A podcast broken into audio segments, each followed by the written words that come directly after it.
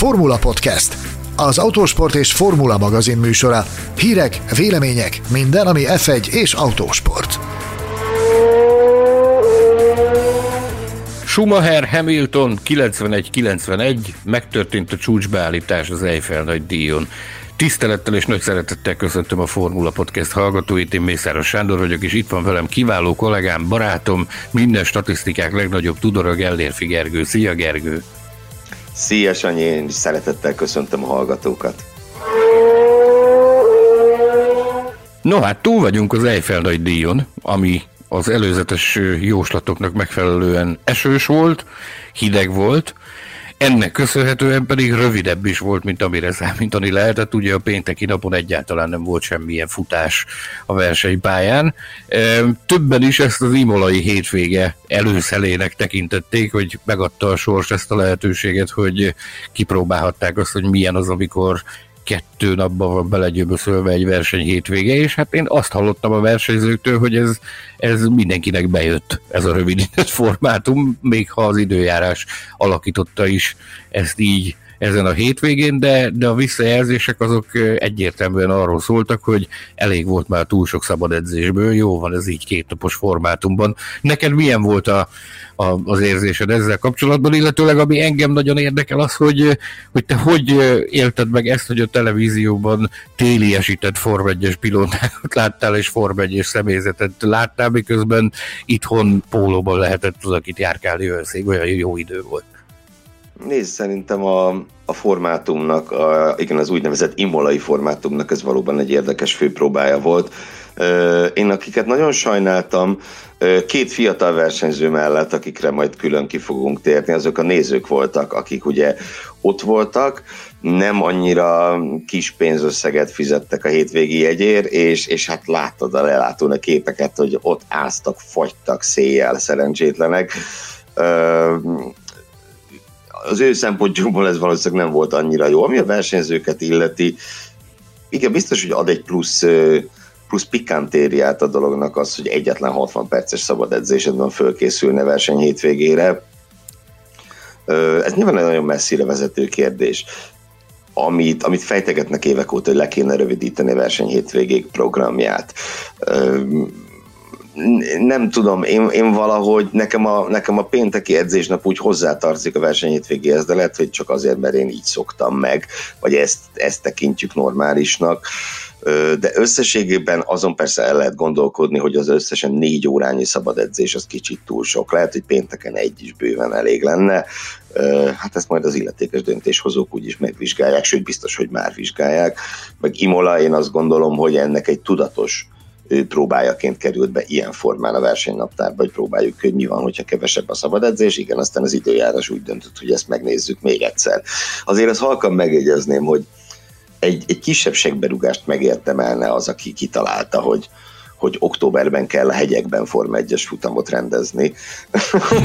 mire gondolok? Hogyne, hogyne. Mert Portugália, Törökország, az teljesen ideális helyszín ezekre a késői futamokra, de, de tényleg a Nürburgringen októberben, tehát ki gondolta, hogy ez jó ötlet. Ugye péntek után én azon is aggódtam, hogy mi van, hogyha az egész verseny hétvége elmarad, ahogy van, szerencsére nem így történt. A sorsnak a furcsa fintora az, hogy épp Ross Brown volt az, aki ö, csapatfőnökként néhány évvel ezelőtt őrjöngött amiatt, amikor az egyik pénteki napon esőzés miatt semmi nem történt. Most az ő irányítása alatt, ugye a, a, FOM-nak jelenleg ő az egyik vezetője, az ő irányítása alatt is megtörtént az, hogy pénteken az égvilágon semmi nem történt. Én egyébként ö, egy picit ö, úgy gondolom, hogy hogy lehetett volna egy kicsit aktívabbá tenni ezt a, ezt a bizonyos pénteket. Ugye ment három órányi televíziós közvetítés, úgyhogy gyakorlatilag az égvilágon semmi nem történt. Én nem értettem azt, hogy miért nem lehet megcsinálni azt, hogy egy vagy két ilyen uh, Drivers Parade-es kamiont uh, üzembe állítani, és uh, biztos, hogy ott voltak a helyszínen ilyen járművek, amivel meg lehetett volna oldani ezt, és a social distancing szabályait minden egyebet szem előtt tartva mondjuk két kamionnal körbevinni a versenyzőket, hogy legalább integessenek egy kicsit azoknak, akik a tribünen. Legalább ők is széjelázzanak, Igen, igen, tehát valamiféle kis, kis aktivitást biztosan lehetett volna csempészni ebbe egyébként.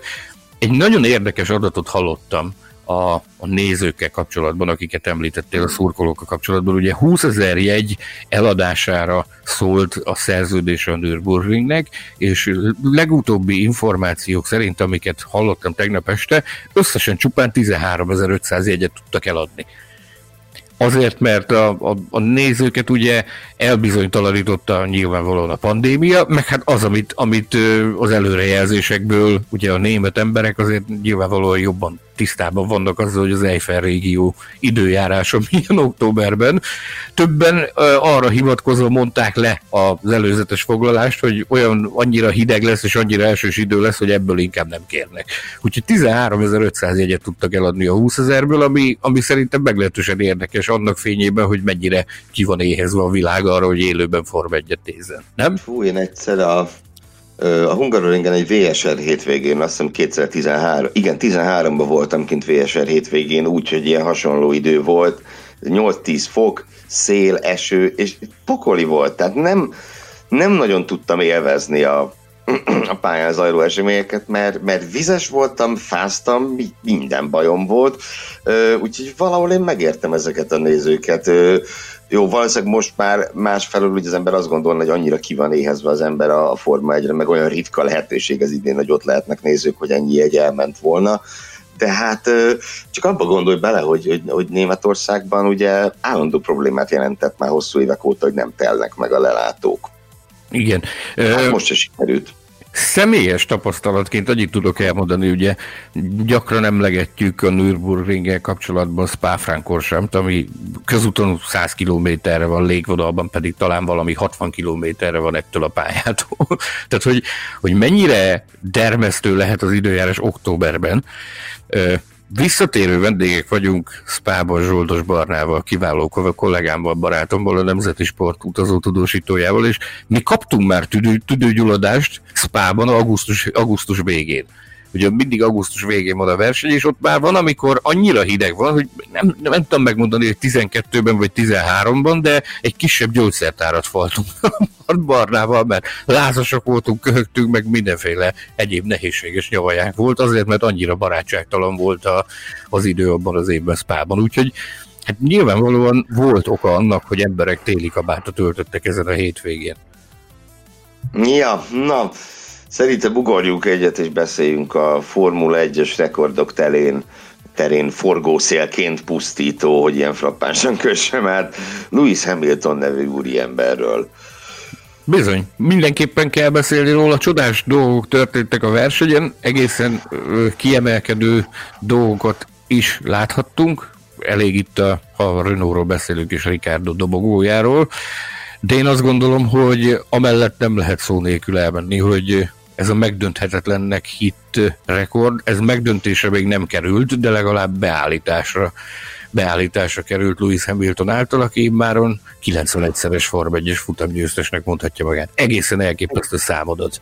Egészen az, én, én a megdönthetetlen kifejezéstől indulnék ki. Tehát ez nekem szent meggyőződésem volt amikor Schumacher beállította ezt, vagy ugye elé, befejezte pályafutását, már mint ugye az igazit 2006-ban, és visszavonult, tényleg meg voltam róla győződve, hogy ezt nem lehet elérni. Ha visszagondolsz, hogy akkor az örök ranglista úgy nézett ki, hogy 51-en áll, és 91 Schumacher, 51 a Prost, 41 a Senna, utána talán Mansell, és az aktív versenyzők közül meg Alonso volt ilyen tizenvalahány győzelemmel. Bizony.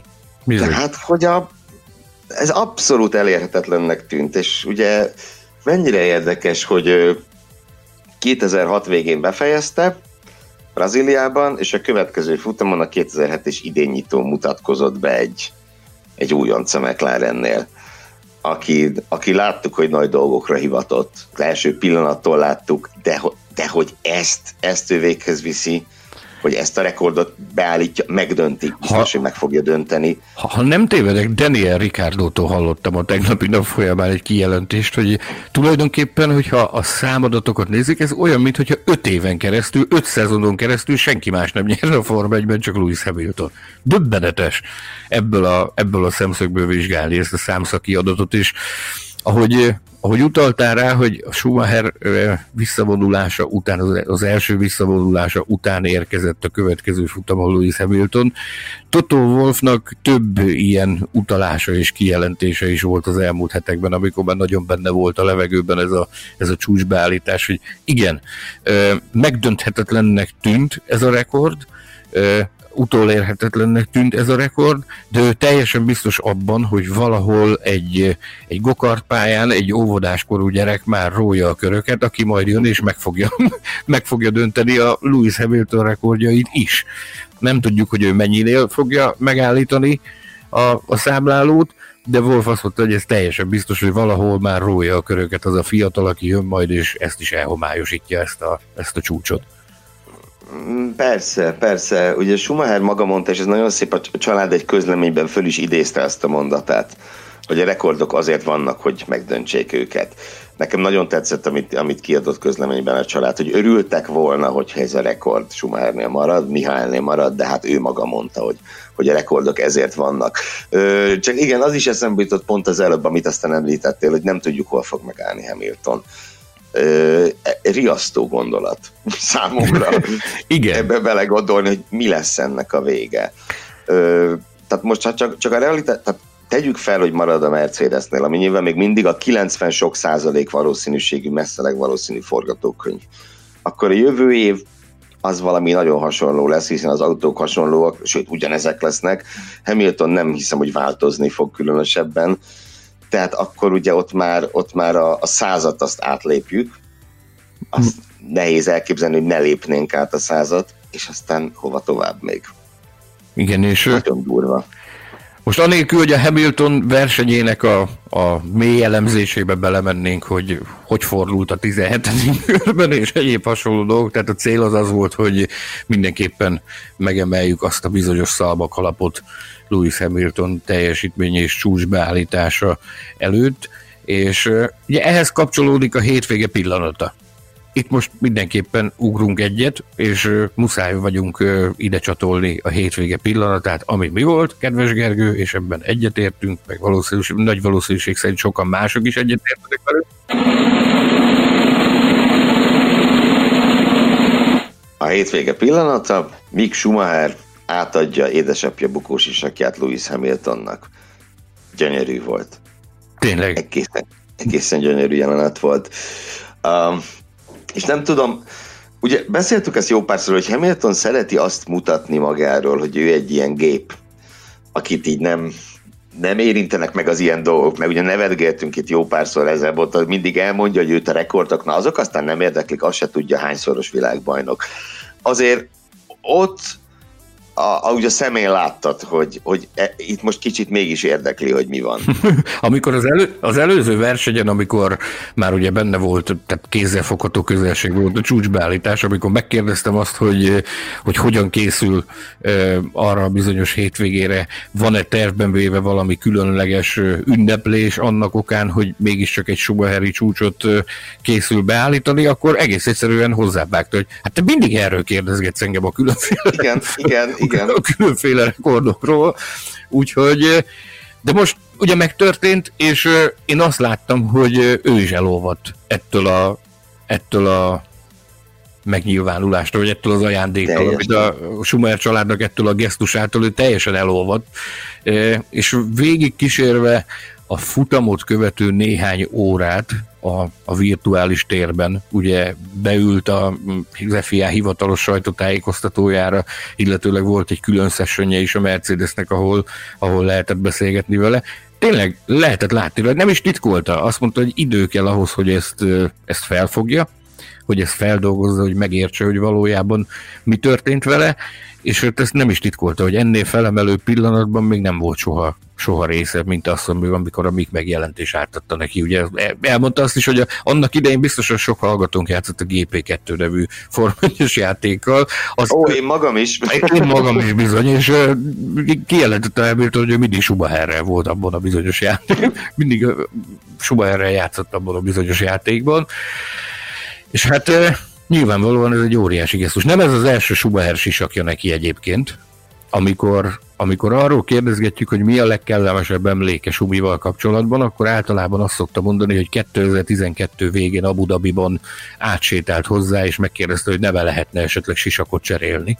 A verseny után, mert szeretne egy Sumi sisakot a kollekciójába, és ott sor került egy, egy rövid beszélgetésre, és azt mondta, hogy az, az őt azt mondta, hogy nem voltak ők barátok, nem voltak mély beszélgetések közöttük, meg semmi, de azt mondta, hogy az a néhány pillanat, amit akkor ők ott négy szem közt egymással eltöltöttek, azt mondta, hogy az, az nagyon mély nyomokat hagyott benne.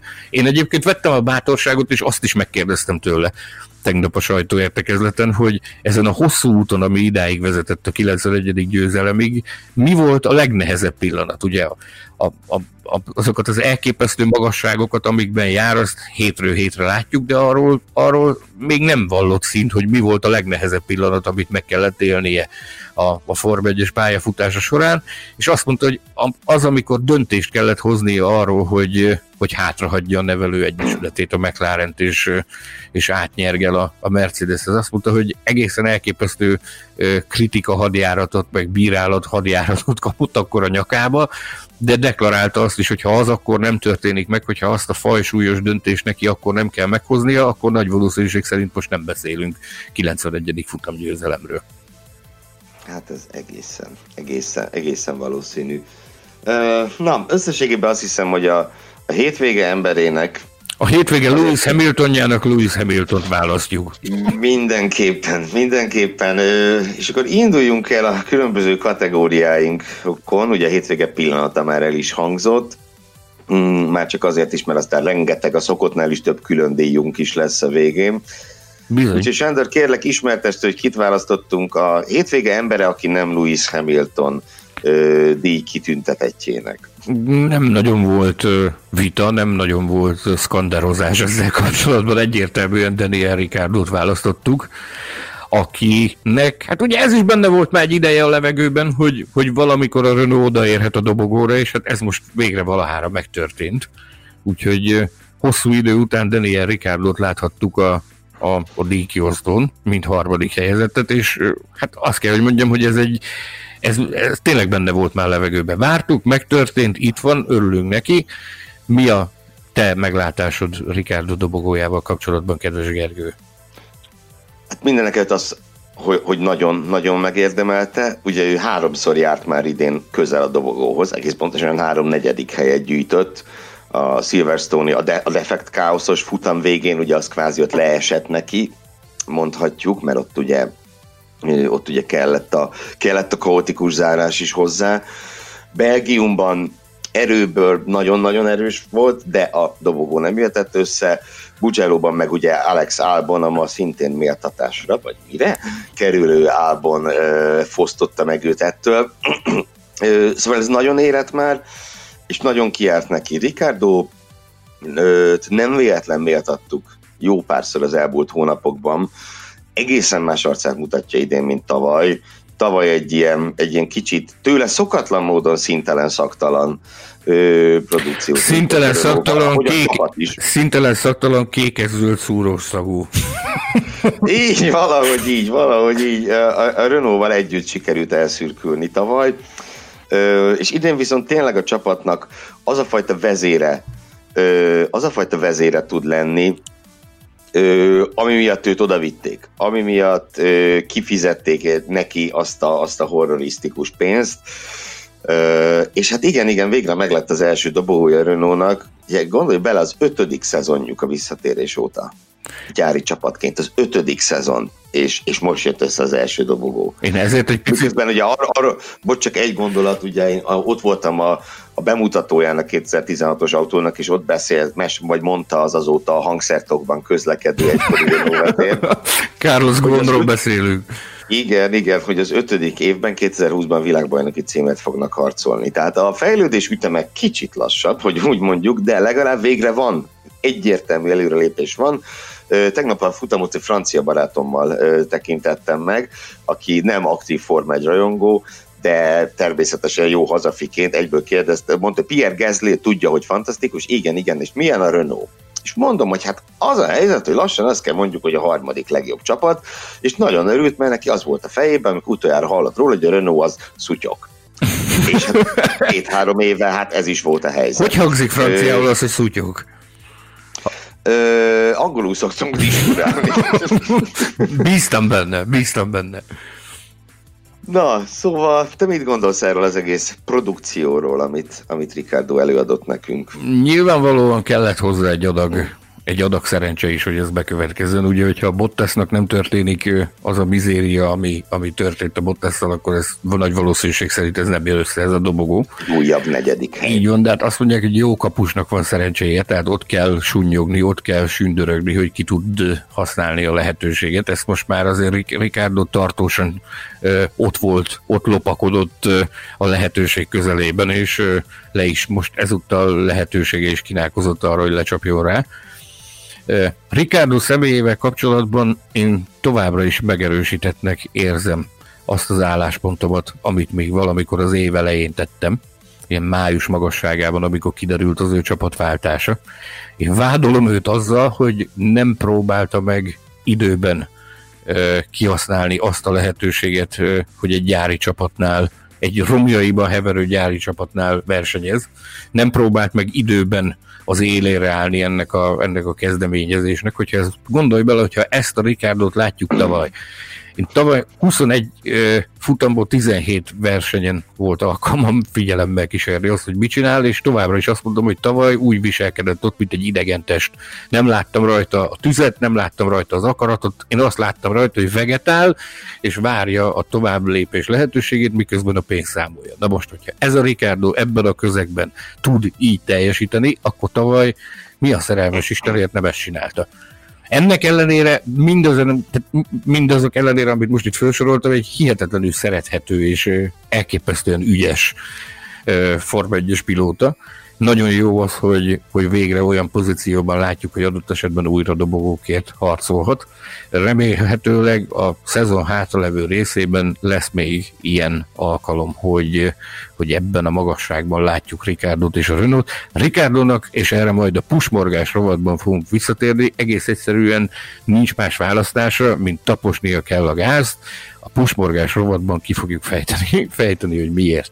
A Renault-val kapcsolatban még annyit szeretnék mondani, hogy ugye azért ezt is egy picit olyan, mint az albonféle dobogó. Tehát nem szabad túllihegni, nem szabad túldimenzionálni, örülni kell neki, hogy ez, ez bekövetkezett, de a világ ettől még nem fog kifordulni a sarkából. Tehát ha majd tartósan azt látjuk, és ö, azt is látjuk majd, hogy szerencse nélkül is képesek odaérni a dobogóra, akkor lesz szokunk azt mondani, hogy na végre valahára eljutottak erre a szintre. Ezt egyébként tegnap szokatlan módon Cyril Abitebult küldték be a, a sajtóértekezletre, nem a pilóták jöttek, és nyilvánvalóan szó esett arról a bizonyos fogadásról is, a tetoválós, a tetoválós fogadásról ugye született egy, egy fogadás Ricardo és Abitebul között arról, hogy amennyiben Ricardo dobogóra kerül a Renault-val, Abitebul kénytelen lesz tetováltatni magára. Nos, ez tegnap nemzetközi ügyé fajult, mindenféle sajtóértekezleteken kapott különböző ötleteket Ricardo is, és Abitebul is azzal kapcsolatban, hogy minek kellene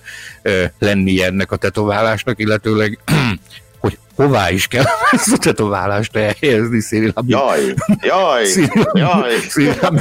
Cyril Abitebul testén. Ricardo azt mondta, hogy a brainstorming az már is elkezdődött ezzel kapcsolatban. Egy nagyon érdekes tippet is kapott egyébként Ricardo, eh, mégpedig azt, hogy a, a Nürburgringnek a nyomvonalát kellene valahová felvarni Abitebul testére. Ha már... esetleg úgy átalakítani, egy hatalmas orra van neki. Igen, úgyhogy egyébként azt deklarálta Abitebul ezen a bizonyos Renault sajtóértekezleten tegnap délután, hogy ő tartja a szavát, nem fog elmenekülni a, a tetoválás elől. Egyetlen egy dolog két dolog van, ami fontos, a, a méret, és az, hogy hová szánja Ricardo ezt a tetoválást, de azt mondta, hogy el fog készülni. Jó, hát igen, reméljük, hogy nem valami intim testrészre, hogy mi magunk is megcsodálhassuk majd ezt a tetoválást. Na, én meg még mielőtt tovább megyünk, egy picit statisztikázzunk már, mert tudjátok, hogy ez a mániám. Meg tudod-e mondani nekem, Sanyi, hogy az elmúlt öt futamon hány pilóta szerzett több pontot Daniel Ricardónál? Nem. Egy érzésre. Nem. Mondd Mit ki. tippelnél? Kettő. Kettő. Nem értem Bottas. Így van. Ennyi. És hány csapat szerzett több pontot a Renault-nál az elmúlt öt futamon? Kettő. Egy. Egy. A, Mer- a Mercedes. Mercedes. Ez nagyon durva. Nyilván itt persze a Red Bull folyamatosan kiesik a futamokról, mostanában ez a tendencia, Ö, legalábbis ugye, hát bár igazából még ezt sem mondhatjuk, mert csak egyel több kiesésük volt. Ugye három volt a Red Bullnak, kettő a Renault-nak, és ez elképesztő, tehát hatalmas formában vannak, és azt mondom, hogy így azért az elmúlt öt verseny alapján már abszolút nem túlzás azt mondani, hogy a Renault harmadik erő a Forma 1-ben jelenleg. A tabellára, ha ránézünk, ö, ott is azt látjuk, hogy Ricardo ö, azért most már ö, egy 10 pontos előnyben van a, a negyedik helyen, Sergio Perez előtt, ami a középmezőnyben 10 pont az sok, az sok. Ha azt nézzük, hogy utána Perez meg Lökler közt a negyedik, ötödik, nyolcadik hely között van öt pont, és hát a Renault is jön föl, mint a talajvíz, ugye mindösszesen 6 pontra vannak a Racing Point-tól, és kettőre a McLaren-től. Az első két-három futam után, hát ki a fene gondolta volna ezt? Ugye ott készült nekik egy fejlesztési csomag, amit, amit a csapaton belül például a pilóták is annak tulajdonítják az előrelépést. Én pedig élek a gyanúperrel, kedves Gergő, veled együtt, hogy ennek a bizonyos fejlesztési csomagnak a, az inspirációját a, a parancsnoki pultnál cinkos a vigyorgó Luca Di Meo új vezérigazgató környéké keressem. Tehát Ugye azt hallottuk róla, hogy ő nem nagyon kedveli a Forma 1 ő nem nagyon lelkesedik a, a Renault-nak, a koncernnek a motorsportbeli szerepvállalásáért, viszont mióta ez a jó ember megérkezett a koncern élére, azóta bizony fölpörögtek az események. Tehát az utolsó futam, ez, a, ez az esős, fagyos, hideg Nürburgringi hétvége lett volna, ahol én autógyári vezérigazgatónak a felbukkanására számítottam volna, ennek ellenére Luca Di Meo ide is elment. Ugye tudjuk nagyon jól azt, hogy aktív szerepet vállalt abban, hogy a a, a Liberty Media megoldja ezt a keleti kérdést a Chase Carey ö, utódával kapcsolatban. Ő volt az, aki benyomta Stefano Domenicallit, mint lehetséges ö, pótlását a Chase Careynek. Egy aktív emberről beszélünk, aki rajta tartja a szemét, és rajta tartja a kezét az egész koncerten és a versenycsapaton is. Egész egyszerűen nem tudok nem összefüggés látni a, a, az ő megjelenése, és ö, a között, hogy a Renault-nál így felpörögtek az események. Ez van az, amikor valaki a ez történik akkor, amikor valaki a jó gazdagondosságával vezeti a, a koncernt, és, és kiterjed a figyelme a versenycsapatra is. Hát igen, és ha megnézed, tényleg az erős forrend 6-7. helyéről jöttek föl a harmadik helyre, valóban befolyik az F1-es politikába is, ö, megszületett a döntés a, az újra brandesítéséről a Renault-nak, ugye Alpinra, Na egyébként, ja és hát ugye Fernando Alonso, F. Alonso is, is szerződtetésre került a Renaulthoz, úgyhogy igen, zajlanak az események. Egyébként még annyit az Alpinról, aztán hogy talán menjünk tovább, ha már itt emlegettem a francia barátomat, ő például jóval kevésbé lepődött meg ezen az egészen, mint mi.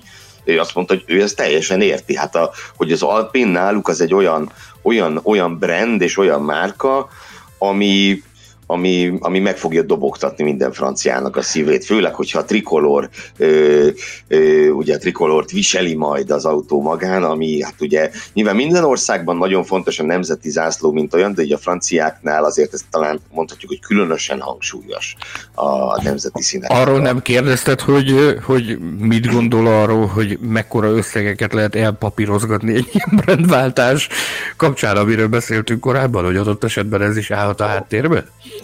Szegénykém olyan, olyan, olyan, olyan, olyan kis rendes naív léleké, igazi francia úriember bagettel a kezében, én nem akartam ilyesmivel háborúzni. És a kis francia, sap, kis francia sap, sapkája is van ennek a Gárszonnak, ugye? Ja. Na menjünk tovább, Sándorom. Rendben. A hétvége meglepetése, szeretném, hogy te mondd ki. Én mondom ki, Nikó Hülkenberg, korábban kőkeményen bíráltam, az én véleményem az, az nem változott az ő személyét illetően, viszont ami a teljesítményét illeti, amit a pályán nyújtott teljesítményről, hogyha beszélünk arról, a, tehát magáról a körülményről, ahogy őt ide fújta a szél és bepattant az autóba, hát kalapot emelek és meghajolok előtte, le a kalappal. Egyszerűen zseniális, amit, amit, amit csinált, és tényleg annak fényében, ami különösképpen ezen a hétvégén, ami történt, hogy tényleg a, egy kávézóból rántották be, én végighallgattam a sztorit ott már Safnauertől, hogy ez hogy történt meg mint történt. Ugye gyakorlatilag Lance Stroll beszorult a klotyóba. Nem tudott kijönni onnan, olyan nyomorondása volt, hogy, hogy egyszerűen képtelenek voltak 5 percnél tovább ö, kimenekíteni őt onnan, viszont reménykedett abban, hogy, hogy tudja vállalni a hétvégét. Egészen fél órával a, az FP3 kezdete előttig egészen addig élt benne a remény, hogy talán tudja vállalni, ő akkor bedobta a törölközőt, azt mondta, hogy ez off, ebből biztosan nem lesz versenyzés. És az ott már tudott arról, hogy, hogy Hülkenbergnek egyébként is jelenése van a pályán, szombat délután, mert szakértő kommentár lett volna a német RTL-en, és azt mondta, hogy abban a pillanatban megragadta a telefont, és, és fölhívta, hogy na, akkor most tessék nyomni egy parkettát a Porsche-n, és ide, ide érne minél hamarabb. Egyébként olyan szinten rohant, láttam a, láttam a fotókat, hogy ahogy megérkezett a pedokba, nem csukta be az autónak az ajtaját, és a motort sem állította meg, annyira rohant befelé a motorhomba, amikor megérkezett a negatív koronavírus tesztje, hogy, hogy minél hamarabb belevesse magát a forgatagba, úgyhogy valami, valami kollégája volt, valamelyik csapatos kollega vitte el az autót a parkolóba, és hát amit ez, ami ezek után következett, ebben a elképesztően hektikus helyzetben, e, ilyen nehéz körülmények között, amit ez a tehát amit az időjárási körülmények teremtettek, egyszer káprázatos volt, amit csinált le a kalappal. Nem tudom, Forma 1-es pilóta ennyire nehéz helyzetben alig, ha lehet. Tehát beülni, egyetlen szabad edzéses kör teljesítése nélkül egy más valakire beállított autóba, mert ugye nem, nem nagyon volt ott már mit csinálni, tehát ahhoz túl későn érkezett meg. Meg ugye ahogy kigördül az autó az első Q1-es körre, elhagyja a garást, onnantól parkfermé szabály van onnantól nem is nagyon lehet mit csinálni vele. Úgyhogy nyilván az, hogy olvastam az interneten, de ezek tényleg ilyen végtelenül buta megnyilvánulások voltak, amelyek azon élcelődtek, hogy utolsó lett az időmérőn. Hát megkockáztatom, nagyon sok más versenyző is utolsó lett volna az időmérőn egy ilyen helyzetben.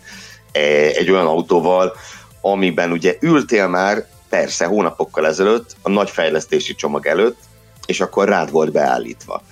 Most meg ugye változott rengeteget az autó, ö, nyilván úgy volt, ahogy a Strollra volt hangolva az egész, már amennyire lehetett, hiszen szabad edzéses kört meg nem csak Hülkenberg, hanem az autó sem ment. Tehát őszintén megmondom, csoda lett volna, hogy a Q1-ből tovább megy, aztán viszont az, hogy a versenyen utolsó helyről lesz fölhozta nyolcadiknak, ugye igen, nyolcadiknak, az, az szenzációs, és hát nézd meg, a, nyilván a Racing Point egy nagyon jó autó, tegyük hozzá, de hát Hülkenberg két versenyen állt rajthoz idén, és több pontja van, mint három csapatnak összeadva. Ez elég, elég súlyos. Igen, igen, igen, igen, igen, kő, kőkemény. Egyébként felmerült annak a lehetősége is, hogy Stoffel van Dort ültessék az autóba. Ez állítólag ez Wolf irányából érkezett ilyen javaslat Safnauer irányába, hogy mi lenne, ha, ugyanis a, a Stoffel ugye minden adott neki ahhoz, hogy, hogy beúróként adott esetben szerepet vállaljon valahol. Ott is volt ráadásul a hétvégén, de azt az ott már, hogy nagyon hamar elvetették ezt a kósza gondolatot tekintettel arra, hogy a, a, a pedálsor is ott volt, ami Hülkenbergre volt szabva, az ülése is ott volt a, neki, ami, ami ugye az ő testére lett kijöntve, úgyhogy ez egy azt mondta, hogy ez egy win-win szitu volt. Egyszerűen nem volt más választás. Egyetlen egy akadály volt az, hogy időben odaére, de a Jónikó megoldotta. A, az autobánon szúrt egy kemény parkettát a porsche és hamar megérkezett. Ivkovics Péter kommentelőnk írja, Hülkenberget legszívesebben az F1 állandó beugró pilótává nevezném ki, aki bármelyik csapathoz bármikor delegálható. Igen, igen. Sajnos, vagy szerencsére, de azért tegyük hozzá, hogy igen ritkán fordul elő, hogy szükség van beugró pilótára, tehát nem hiszem, hogy bárkit erre a szerepre kellene kárhoztatni. Na várja, na várja. Hol bukkanhatott volna még fel Hülkenberg a hétvégén? Tudnod kell. Mondd ki. A Red Bullnál. A Red Bullnál, igen. Ugyanis uh, Alexander Albon egyik koronavírus tesztjénél nem sikerült pontos eredményt csiholni a labornak, tehát nem volt eldöntött tény, hogy az most pozitív vagy negatív. Készíteni kellett egy újabb koronavírus tesztet, és amíg a, a második, vagy az, az újabb tesztnek a, az eredményére vártak a Red Bullnál, Helmut Márkó felhívta Hülkenberget, hogy, hogy adott esetben számíthatnának-e arra, hogy, hogy beugorjon. Ezt azzal indokolta egyébként, nagyon rafkós volt az öreg, mert azt mondta, hogy hát ők tárgyalásokat folytatnak Hülkenberggel, de arról, hogy a, a Red Bull televíziós csatornáján adott esetben szakkommentátorként szerepet vállalna-e 2021-re. Azt mondta, hogy egyébként is voltak ilyen jellegű beszélgetések, ezért gyorsan fölhívta, hogy nem lenne kedve beugrani a Hülkenbergnek. Hogy szóval úgy alakul, hogy mi? Hát, ez, ez, ez, ezt, ezt nyugodtan mondhatjuk a, a hétvége állatságának szerintem ezt a, ezt, ezt a magyarázatot, de majd az egyik, tehát a későbbi egy, egy bizonyos kategóriánál majd újra vissza fogunk térni ehhez a, ehhez a Red Bull, Red Bull vonulathoz. Maradjuk annyiban, hogy a Red Bullnál is gondoltak arra, hogy nem lenne rossz ötlet adott esetben Hülkenberget beültetni abban az esetben, hogy Albon nem vállalhatja ha a versenyt. Ha én Nikó Hülkenberg lennék, az hódzier, hogy innentől az összes verseny hétvégére elutaznék idén, mert, mert úgy tűnik, hogy bármikor szükség lehet rád, és ha a helyszínen vagy, és van ülésed, pedálsorod, mindened van, hát na, hogy téged fognak beültetni. Ekkora tapasztalattal. Ekkora tapasztalattal, ami... meg hogy láttuk, hogy beugróként tud teljesíteni.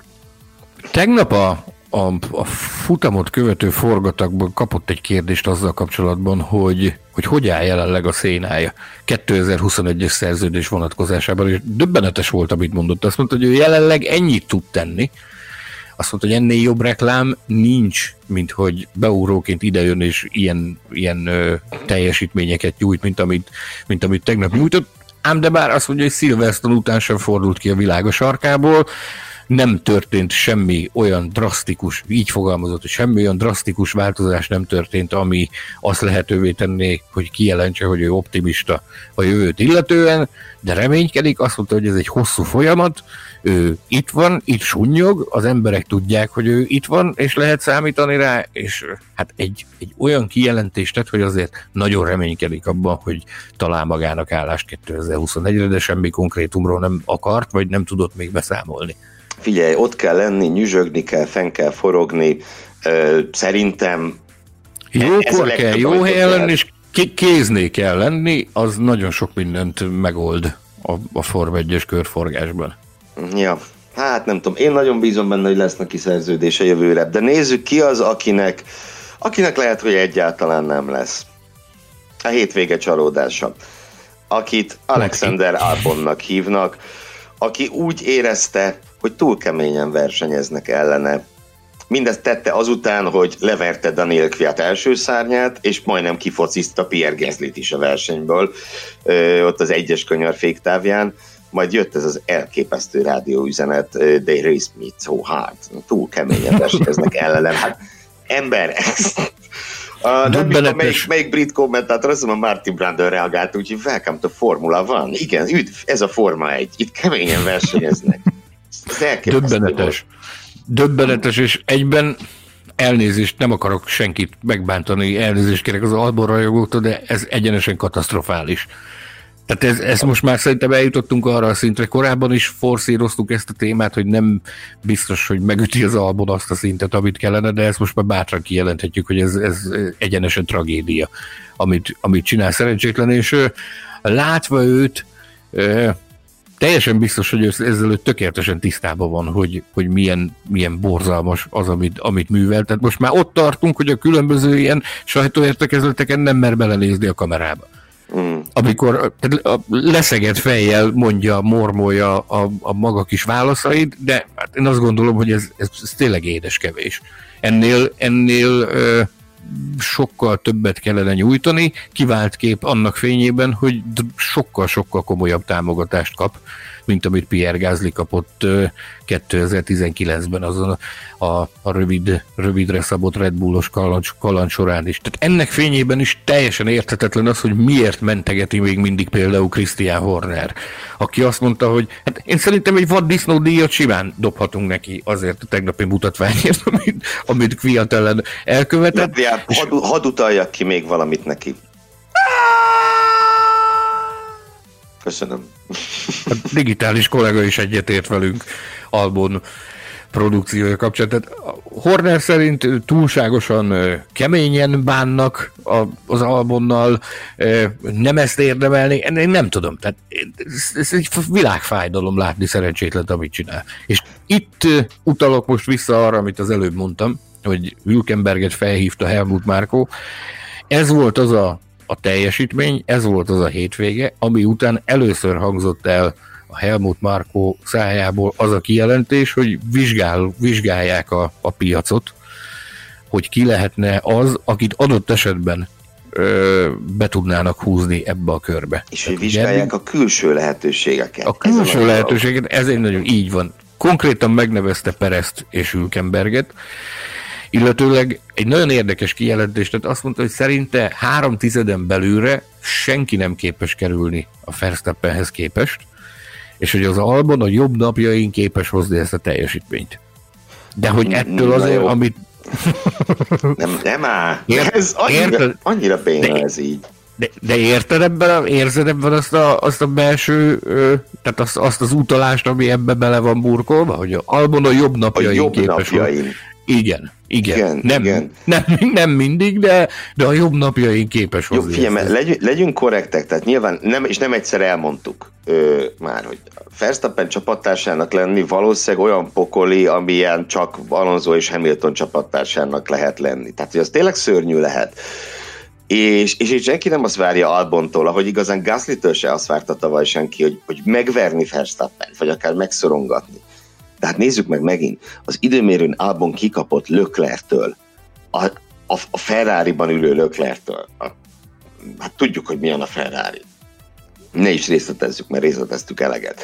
És utána meg igen, mit csinált? Hát a, a Kviát első szárnyát, ahogy leütötte, annál értelmetlenebb manőver a világon nincsen, amikor megcsinálsz egy előzést, és ráhúzod az autót a másikra. Hát miért? Vaddisznó külön díj. És, és utána meg tényleg az egyes kanyarban, amikor Gasly ellen bepróbálkozott, a tényleg csak az, hogy Gasly nagyon figyelt, azért nem, nem lett abból egy kettős kiesés. Ö, és ugye Gasly csak azért gyorsan említsük meg, hogy megint húzott egy hatodik helyet, ismét remekelt, ö, nem tudom, hanyatszor idén. Szen, szenzációs. Szó, szóval abban ez, ez, ez rettenetesen kínos volt már megint. Ö, és ugye végül aztán kihívták a garázsba, hivatalosan hűtés probléma miatt, de hogy mondjam, terjednek a pusmorgások az interwebben, hogy itt valójában inkább... Önbizalom növelő szabadságra küldte. Igen, hogy ne, ne használjuk el a motort, ne használjunk el semmit, elég ez így, meg hogy megkímélni attól, ami bekövetkezett volna pillanatokon belül, hogy Verstappen lekörözik. Nem tudom, Bizony. nem tudom, de ez, ez tényleg nagyon kínos, és valóban az is beszédes, amit mondtál, ugye, hogy most már Red Bull elismeri, hogy a külső lehetőségeket mérlegelik.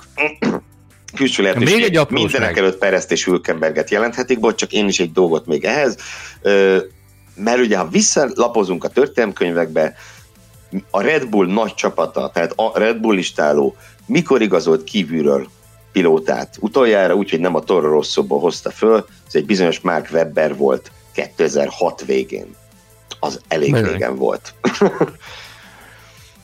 Ehhez a furcsa helyzethez egy aprócska adalék. Ugye korábban, korábbi adásainkban a Formula Podcast hallgatói hallhatták azt, hogy tettem tettünk arra utalást, hogy Albon Form 1-es szerepeltetése, Red Bullos előléptetése, és a Red Bullnál ez a, ez a különös elbánás, amiben részesült, ez arra vezethető vissza, hogy nagyon komoly lobby erő dolgozik mögötte tájföldről. Ugye a Red Bullnak a többségi tulajdonosa egy, egy tájföldi család, Titrik Matesik üzlettársai. Na most nem mondhatunk semmit erről, de aki figyelemmel kíséri a nemzetközi sajtót, az találhat olyan információkat és fejleményeket az elmúlt néhány napból, hogy Tájföldön olyan dolgok történnek a belpolitikában, ami elgondolkodtat belünket azzal kapcsolatban, hogy ez adott esetben ez, ez valamikor odáig is vezethet, hogy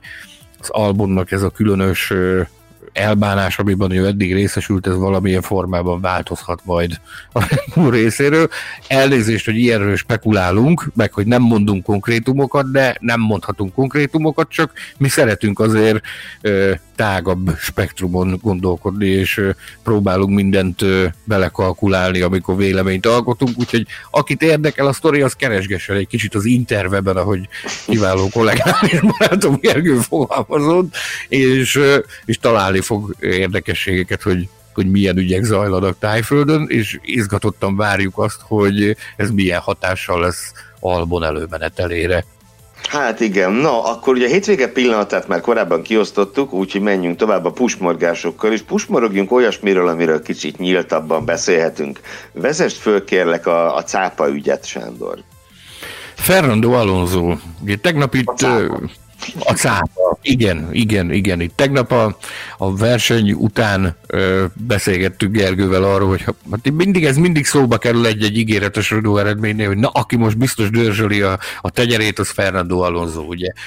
Alternatív forrásokból, saját forrásaikból tudjuk, hogy Alonso az rettenetesen be van sózva már, már egy ideje, tehát ez valami nagyon, nagyon nehéz szavakba önteni, hogy milyen szintű uh, izgatottság uh, lett úrrá rajta. És uh, ez fölmerült a tegnapi nap folyamán, kiszivárgott egy információ, amely szerint uh, néhány nappal ezelőtt ugye láttunk üléspróbás képeket a gyárból, és olyan információk érkeztek uh, tegnap több forrásból is hozzánk, hogy, hogy Alonso már túl is van egy egy ilyen renault gyors teszten. A egyes, egyes források szerint körözött a múlt héten Barcelonában, illetőleg küszöbön áll egy újabb menet, amit már az, ez nyilvánvalóan a, a, a múlt heti, még mindig csak azt mondom, hogy plegyka, mert megerősítést sehonnan nem kaptunk. Állítólag a múlt héten egy 2018-as autóval körözött egy napot, ugye azt a szabályok lehetővé teszik, hogy két évvel, két évnél idősebb autóval körözgethessen. Állítólag egy 17-es vagy 18-as Renault-val körözött Barcelonában, senki nem erősítette meg, illetőleg azt is hallottuk, hogy ezen a héten is egy filmforgatási nap keretein belül vezetheti majd a 2020-as Renault. Na most Cyril Abitebul a sajtó értekezleten sem megerősíteni, sem cáfolni nem akart semmiféle spekulációt a alózó különböző sutyiban bonyolított formányos tevékenységeivel kapcsolatban.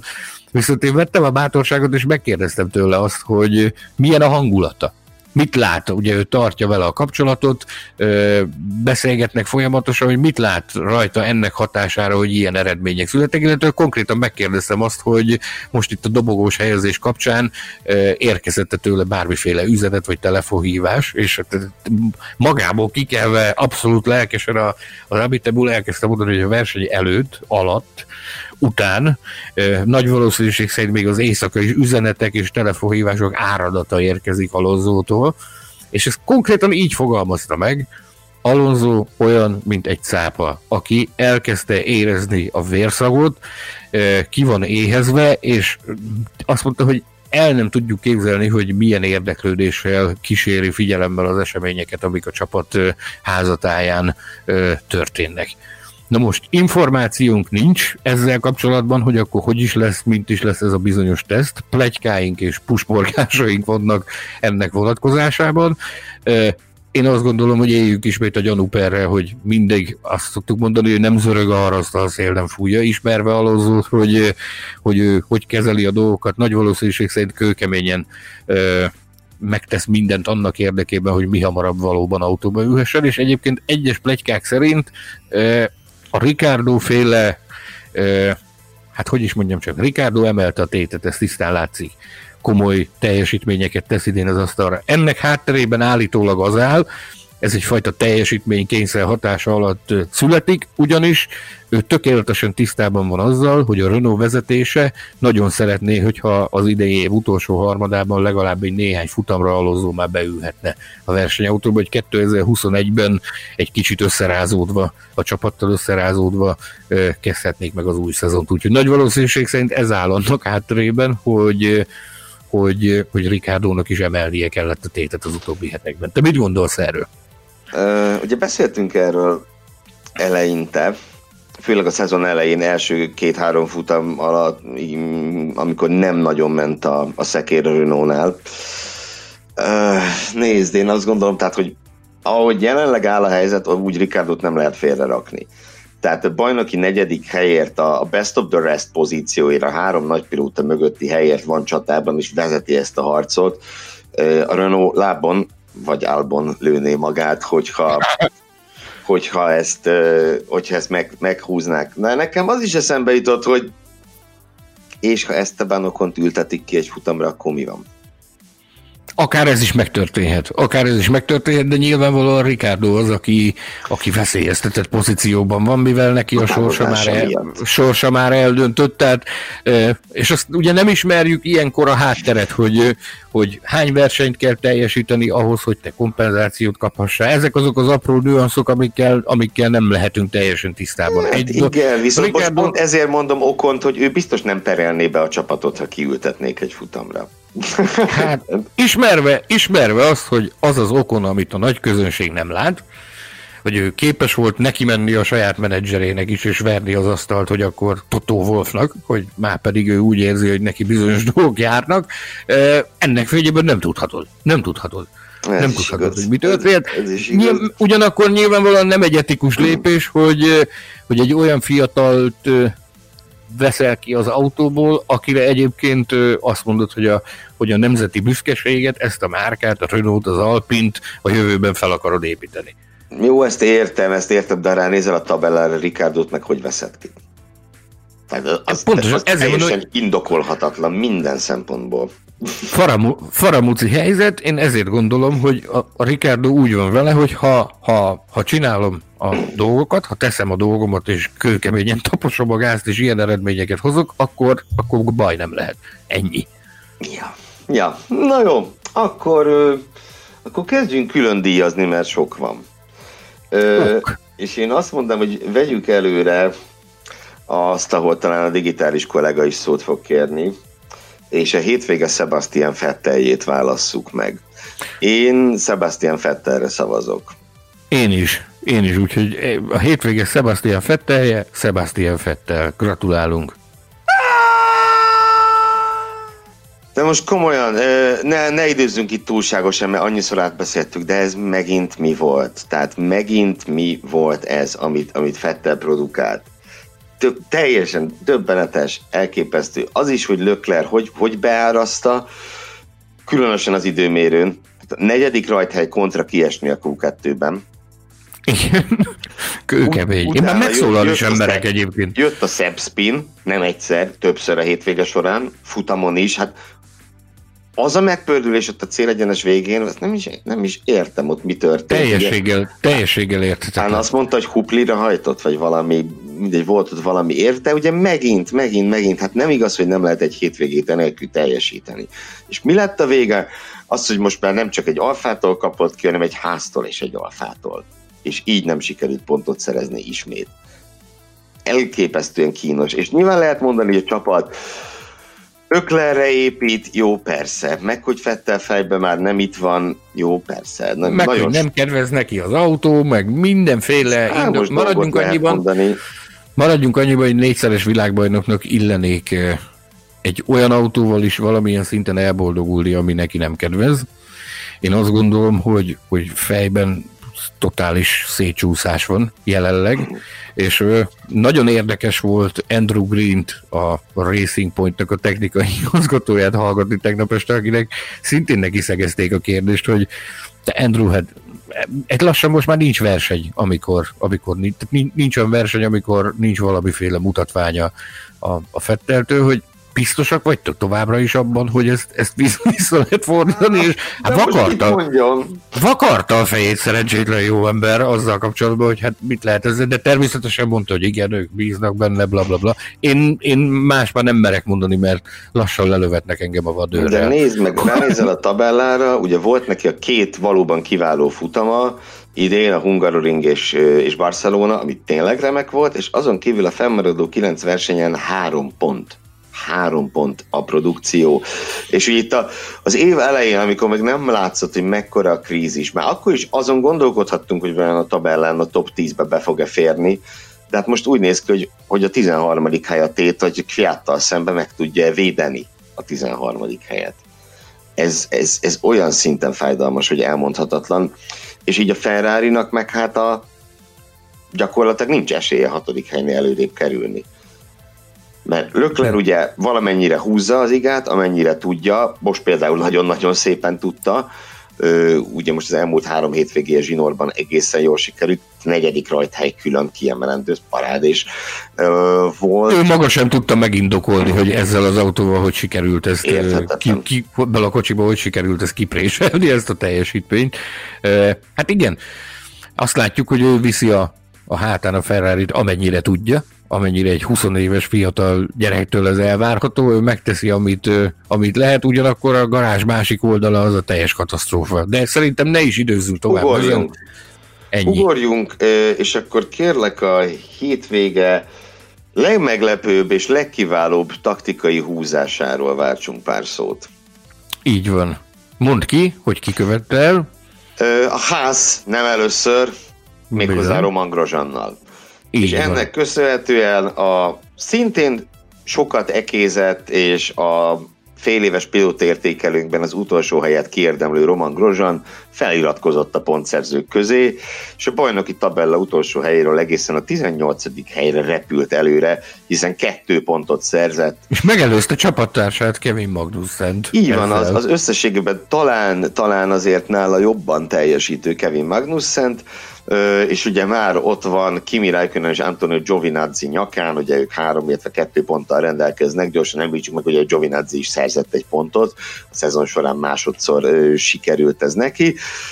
Ugye a pontszerzés annak köszönhető, hogy Grozsam a safety car fázis alatt nem cserélt kereket. Ugye ekkor, amikor a többiek kijöttek 44-45. körben, az ő autóján egy 15 körös, 16 körös kemény keverék volt, kijöhetett volna és felrakhatott volna lágyat, ellenben, ahogy az például Gezli megtette ugyanezen a taktikán, tök, tök ugyanazon a taktikán, csak Grozsan nyilván tudta, hogy ha ezt megcsinálja, ugyanazt meglépi, mint a többiek, akkor az erős sorrendnek megfelelően ott lesz majd a, a sor végén. Bevállalták, hogy kimaradnak a kemény keveréken, és, és csodák csodája, én egy lyukas garas nem adtam volna érte, de sikerült megőrizni sikerült megőrizni azt a kettő pontot jelentő kilencedik helyet. Ugye, ha jól emlékszem, talán hetedik, nyolcadik volt, igen, hetedik volt ő, Lökler és, és Hülkenberg megelőzte, de Giovinazzi, Fettel, Raikkonen hármas már föl tudta tartani, és ezzel, és ezzel meg lett a kettő pont, amihez szívből gratulálunk. Nem véletlenül piszkálom itt a, a, a kamerával az ujjammal, ugyanis Grozsan kapcsán mindenképpen szót kell ejteni. Miről? az újról, amit ugye eltalált egy, eltalált egy, eltalált egy kavics. Ezzel Igen. kapcsolatban lenne aprócska sztori. Ugye hát ez egy meglehetősen szok, ez is egy szokatlan rádióüzenet volt, tehát talán a legbanálisabb rádióüzenet volt, amit, amit hallottunk idén eddig, hogy az, az ujját eltalált egy kavics, és fájdalmai vannak, és arra gyanakodott, hogy az ujja eltört. Na most, ugye ennek ellenére gyönyörűen lehozta a versenyt, végigcsinálta, pontot szerzett minden egyéb. A, a sajtóértekezleten nem voltak a pilóták, csak Günther Steiner, és azt mondta Steiner, hogy nekik az első reakciójuk az az volt, hogy visszaszóltak neki a rádión, hogy ezt azért mondod, hogy eltalálta egy kavics az, az új adat, mert hogy visszaestél az utolsó helyre, ugye? azt mondja, hogy ekészték a grozsant miatt.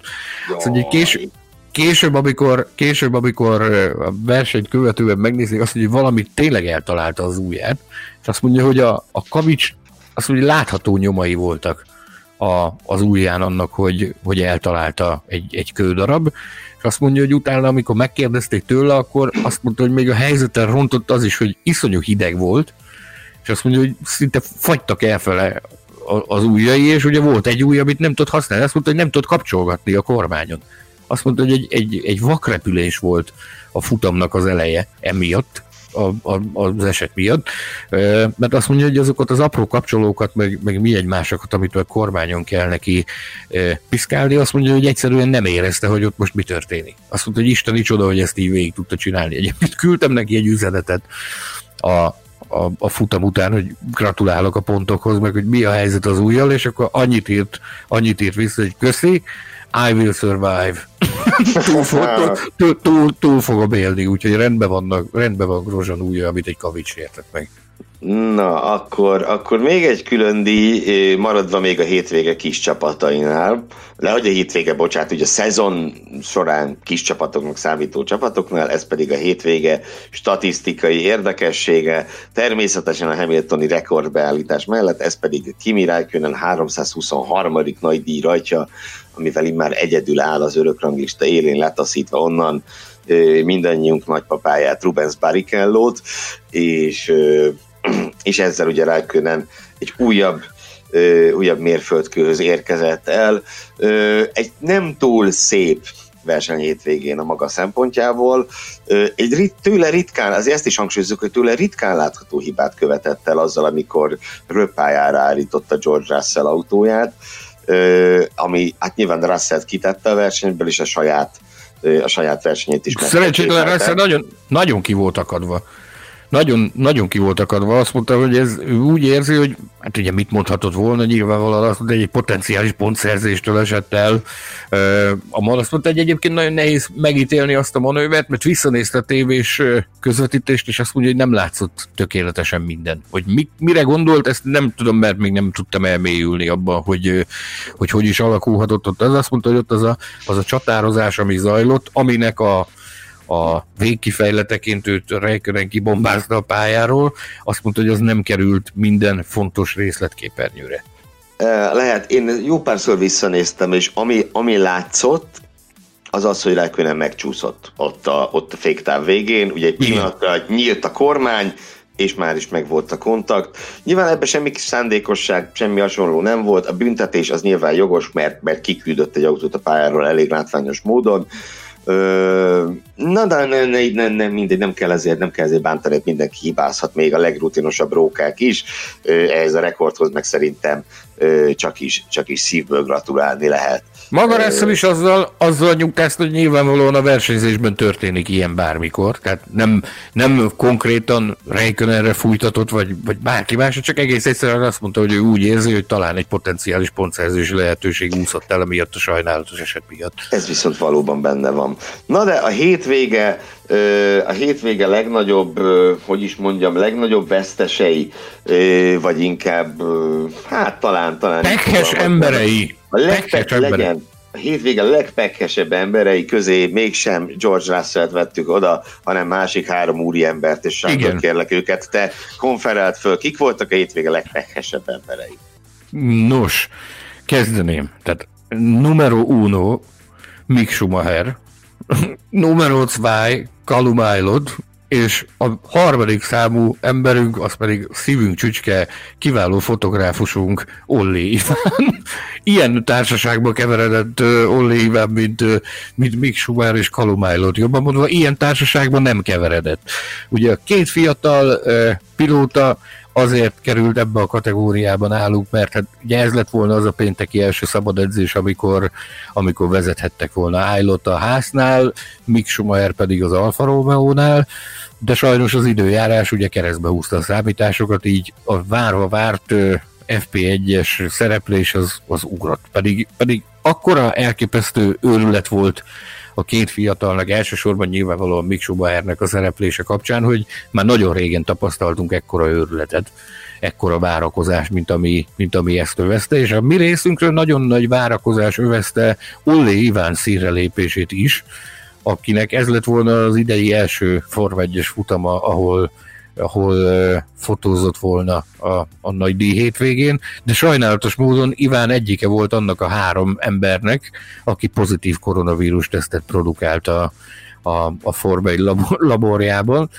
Szegény, drága jó ember az utolsó pillanatban dőlt el, hogy, hogy ezt a lehetőséget ezt megkapjuk, hogy, hogy Iván jelen lehet, ugye a kibővített, néhány fővel, azt hiszem tíz fővel bővítette a Nemzetközi Automobil Szövetség a versenyen felbukkanó fotósoknak a számát. Ebből sikerült megkapjuk az, egy, az, egyik, az egyik helyet Iván számára, aki vállalta ezt a kockázatot, hogy az utolsó pillanatban összerakja ezt az utat és elutazik a Nürburgringre. Ugye nagyságrendűleg egy két hét karanténnal a háta mögött, mert egyébként is otthon volt, nem, nem jött, ment, nem csinált semmit. Megérkezett, megcsinálták az első koronavírus tesztet, ami pozitív lett. Majd, majd másnap csináltak még kettőt, amit különböző laboratóriumokban dolgoztak ki, viszont azok az eredmények is pozitívak lettek, úgyhogy szegény nyilván egy ideig, óráig ott ragadt a hotelban, majd a különböző hatóságokkal egyeztetve a megfelelő előírásokat és és iránymutatásokat követve, a saját autójába bezárkózva útnak indult és hazatért. Úgyhogy nagyon sajnáljuk, hogy nem lehetett ott. Hála jó Istennek, Iván jól van, különösebb tünetektől a klasszikus tüneteket egyelőre nem produkálja, elszeparálva a televízión keresztül kísérte figyelemmel a Nürburgringi eseményeket. Maradjuk annyiban, hogy lehet, hogy megúszott ezzel egy tüdőgyomást.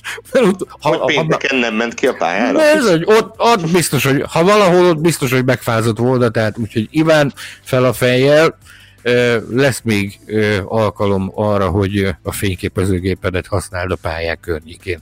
Ez biztos. Ami számomra nagyobb kérdés az, hogy Schumachernek és Ailotnak mikor lesz alkalma az idei szezonban kipróbálni a Form 1 autókat szabad edzésen. Nagyon nagy lehetőségtől estek el ezzel, és ugye, hogy nézegetjük a versenynaptárat, hát nem biztos, hogy ez a lehetőség ez mindkettőjük számára pótolva lehet, mert ugye Imolát eleve hagyjuk, hiszen ott nincs péntek, tehát ugye ott a közszóba se jöhet. Portugáliában sose versenyzett a mezőny, ott ott, hogy raksz ki egy versenyt? Ott minden centiméterre szüksége van a versenyzőknek Így van, így van. Törökország is azért nagyon hasonló, hiszen még a Nürburgringnél is régebben ö, ment a mezőny Törökországban. Bahrein lehetne éppen egy alkalmas helyszín, na, de ott ugye ez a két srác egymást fogja gyepálni az F2-es bajnoki címért éppen. Tehát nem biztos, hogy bős dolog lenne az ő figyelmüket ezzel, ezzel, ezzel megosztani, és az F2-es időmérő előtt pár órával őket, őket egy ilyen feladat elé állítani. És akkor marad a szezonzáró Abu Dhabi, ami szóbra jöhet, csak ugye ott egy Robert Schwarzman nevű úrnak már van egy FP1-es foglalása, hogy úgy mondjam. Illetőleg ott egyébként is mennének néhány nappal a futamot követően a fiatalok tesztjén. Igen, igen, de nyilván más, más a verseny hétvége körülményei között megejteni ezt a, ezt a dolgot. Ö, azt nem látom magam előtt igazán, hogy akár az Alfa Romeo, akár a ház megtenné, hogy mindkét pilótáját kiülteti, mert ugye az első szabad edzés fontos az adatgyűjtés szempontjából, és két újoncot küldeni a pályára az olyan, az olyan neccesnek tűnik. És ugye ami még fölmerülhet, különösen látva a hétvégén is a, a Fetter és Mick Schumacher közötti nagyon-nagyon őszinte és emberi ö, kapcsolatot, és tudva azt, hogy milyen, milyen viszonyban vannak ők egymással, amit el tudok képzelni, hogy Mick Schumacher Fettel ferrari fog beülni a Dhabiban. Talán, talán, talán. Hogyha a Ferrari kitart amellett, hogy mindhárom védencének meg akarja adni ezt a, ezt a lehetőséget. Mindkét csapatfőnök, Fred Wasser és Günther Steiner is arra hivatkozott, hogy ö, nyilvánvalóan nagyon nehéz a helyzet a imént ecsetelt okok miatt, azt mondta, de azt mondták, hogy az a szerencse, hogy ezzel kapcsolatban nem nekik kell dönteni, hanem majd a Ferrari megmondja, hogy mi legyen. Úgyhogy izgatottan várjuk, meg kíváncsian várjuk azt, hogy, hogy milyen döntés születik. Nekem az az érzésem, és az a benyomásom, hogy valamilyen módon biztosan megpróbálják ezt megejteni. Adott esetben még úgy is, hogy valamelyik állandó versenyzőnek lenyomják a torkán a békád, és kiveszik az autóból Mick Schumacher esetében szinte biztos vagyok benne, hogy ez meg fog történni. Nem tudom, hogy hol, nem tudom, hogy milyen módon, de olyan őrületes erők mozognak mögötte, ugye itt már olyat is hallottunk az elmúlt napokban, hogy aláírt szerződés van az Alfa Romeo-val még Schumachernek, és ez lett volna az apropó, ami kapcsán bejelentik, megteszik azt a bejelentést, hogy, hogy 2021-től versenyzőként szerepel az Alfa Romeo-nál, de ugye mivel az keresztbe húzta az időjárás számításokat, ezért a bejelentéstől is e, eltekintettek. Én ebben annyira nagyon nem hiszek, nem látom azt az, össze, azt az összefüggést, hogy miért kellett volna ennek így történnie, de az biztos, hogy kétségkívül egy szép apropó lenne az, hogy egy FP1-es szerepléssel egybekötve tennék meg ezt a bejelentést. Nem tudom, hogy, hogy mi fog ebből kisülni, de hogy nagyon dolgoznak rajta, és nagyon dolgozni is fognak azon, hogy ez az FP1-es szereplés záros határidőn, megtör- záros határidőn belül megtörténjen, abban teljesen biztos vagyok.